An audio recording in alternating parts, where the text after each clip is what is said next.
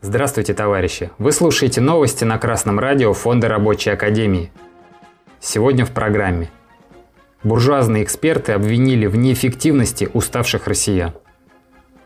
Новостное агентство РБК со ссылкой на аналитический центр НАФИ сообщает, переплаты за неэффективность невыспавшихся сотрудников составляют 3,5 триллиона рублей в год по всей России.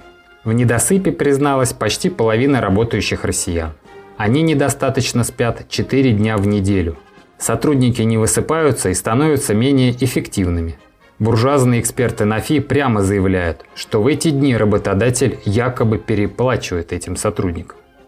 Каждый третий недосыпающий участник исследования сказал, что в такие дни эффективность его работы снижается наполовину или на три четверти по сравнению с днем, когда отдых был достаточным.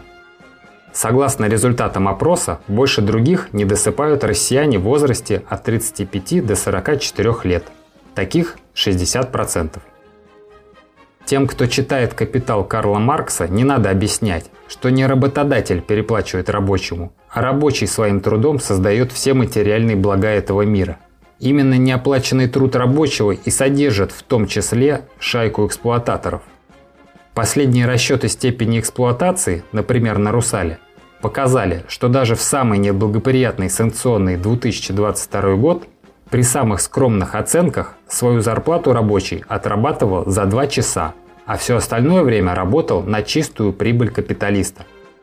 Но буржуазии всегда мало. Они норовят выставить рабочего дармоедом и бездельником, невыспавшимся и неэффективным. Далее. Они стараниями или работодателя рабочий вынужден перерабатывать, удлиняя свой рабочий день до 10-12 часов без учета дороги. В настоящий момент Задавленный буржуазным гнетом, рабочий видит возможность улучшения своего материального положения только в переработках. А ведь есть еще и домашние обязанности, есть семья, на которую тоже требуется время. И это время рабочий вынужден красть у своего сна, другими словами, у своего здоровья, существенно сокращая свою продолжительность жизни. Дорогие товарищи рабочие, мы видим, как в очередной раз буржуазные аналитические агентства отрабатывают свой хлеб – для этого они пытаются выставить вас кругом виноватыми и никчемными. При этом они забывают уточнить, кто организовал такой производственный процесс. Но мы напомним, что именно при капиталистическом способе хозяйствования неизбежно возникает безработица и бедность. Трудящиеся при капитализме экономят на всем. Социальные и культурные блага становятся недоступными для простого труженика. Уделом рабочего становится недосыпание и усталость, уныние и безнадежность, Рабочие не видят смысла в рационализации труда ради сверхобогащения эксплуататорского меньшинства. Выход из этого на первый взгляд безнадежного положения описали в своих научных трудах классики марксизма.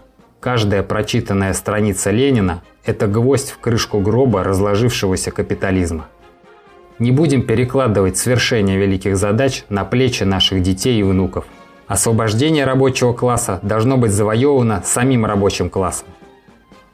Новости читал Артеменков Дмитрий с коммунистическим приветом из города Загорск Московской области.